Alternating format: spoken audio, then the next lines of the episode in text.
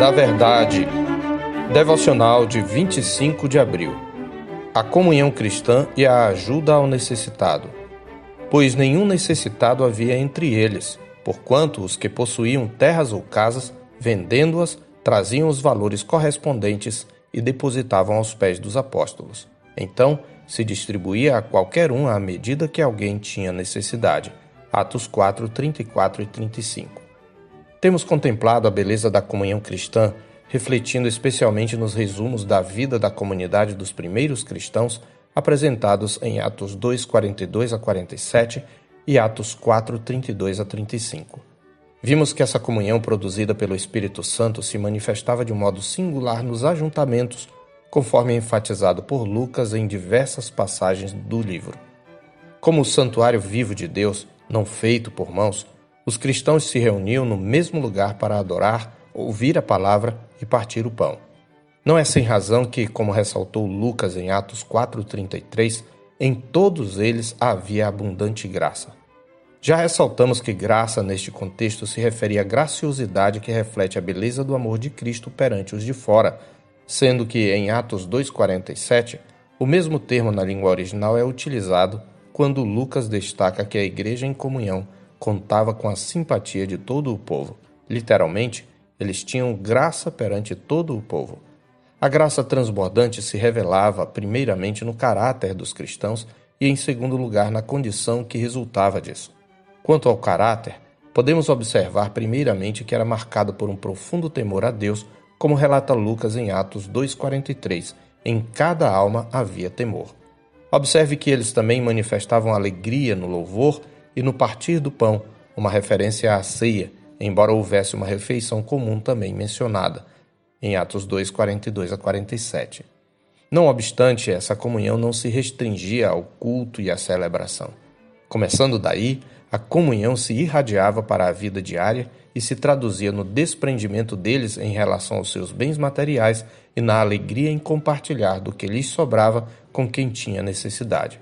Pois, como ressaltou Lucas, ninguém dizia ser sua nenhuma das coisas que possuía, tudo, porém, lhes era comum, em Atos 4, 32b. Assim, a liturgia cantada e orada no culto solene se encarnava na liturgia da vida. Quanto à condição que resultava desse desprendimento e generosidade, Lucas observa que nenhum necessitado havia entre eles, no verso 34a.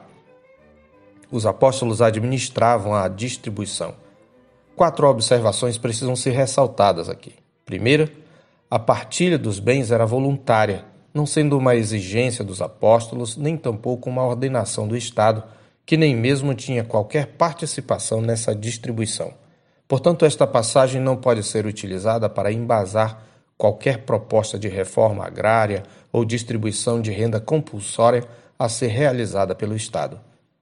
Em segundo lugar, os crentes não vendiam os bens e os distribuíam automaticamente de modo a promover uma igualdade social nos moldes do comunismo. Não se trata aqui de uma redistribuição de renda, eles compartilhavam do que lhes sobrava e se distribuía à medida que alguém tinha necessidade conforme Atos 4:35.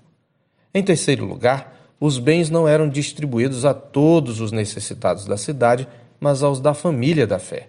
A expressão qualquer um no verso 35 refere-se aos membros da comunidade. Portanto, utilizar esse texto para embasar qualquer obra social da igreja fora do âmbito da comunidade da fé é utilizá-lo fora de contexto. Isto não significa de forma alguma que a igreja não possa prestar assistência aos necessitados de fora, mas existem outros textos que falam sobre isto e este não é um deles. Em quarto lugar, o texto não nos encoraja a viver às custas de ninguém nem a sustentar aqueles que assim querem viver.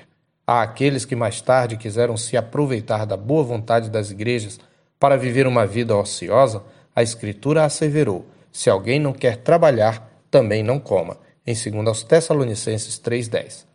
Tendo feito essas ressalvas, podemos contemplar a beleza da comunhão cristã manifestada no culto e na vida, sendo para nós um exemplo a ser seguido, pois Deus continua chamando sua igreja a ser um exemplo de desprendimento e generosidade. Talvez muitos cristãos não percebam que o trabalho, na perspectiva bíblica, tem como um de seus objetivos principais ter com que acudir ao necessitado, conforme Efésios 4:28. Devemos lembrar que somos apenas mordomos de Deus e que aquilo que ele nos dá em abundância é para ser partilhado, especialmente com os da família da fé, como nos ordena a palavra de Deus em Gálatas 6:10. Tal como a igreja de Jerusalém, não devemos considerar como nosso nada daquilo que possuímos. E embora não possamos sozinhos resolver o problema da fome de todo o mundo com nossas posses, isto não é razão para não fazermos a nossa parte. Além disso, no que diz respeito à nossa igreja local, não é compatível com a beleza da comunhão cristã que haja necessitados entre nós.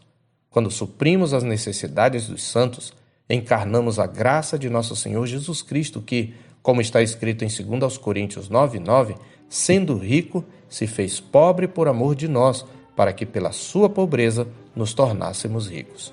Eu sou o pastor Marcos Augusto, pastor da Terceira Igreja Presbiteriana de Boa Vista, em Roraima. Tenha um bom dia na paz do Senhor Jesus.